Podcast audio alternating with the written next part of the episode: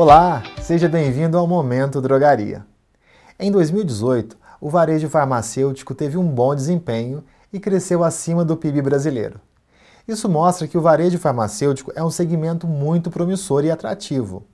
Para as drogarias aproveitarem essa oportunidade de crescimento, elas precisam se profissionalizar para crescerem com segurança.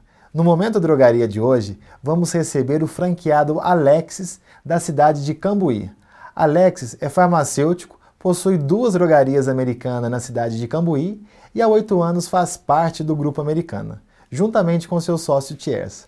Alex, o varejo farmacêutico é muito atrativo e por isso vemos cada vez mais concorrentes em busca de uma fatia de mercado, né? Fazer parte do grupo americano o tornou mais preparado para enfrentar a concorrência? Com certeza, João.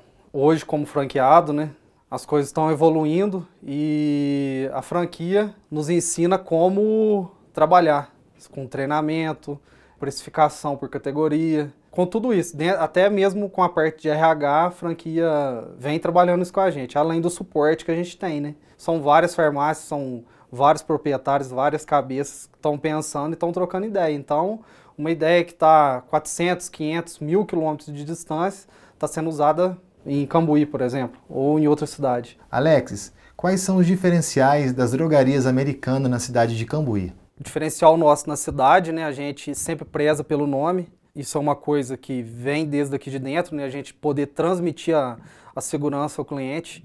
Então, muito além de preço ou de competitividade ou de concorrência, a primeira coisa que a gente pensa é em segurança.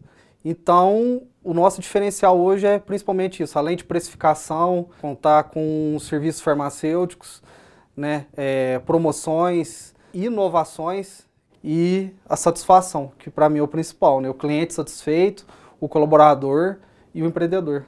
Ele tem sucesso com isso? Tá tendo sucesso. Perfeito, Alex. Obrigado. Quer também ser um franqueado de sucesso? Venha para o Grupo Americano.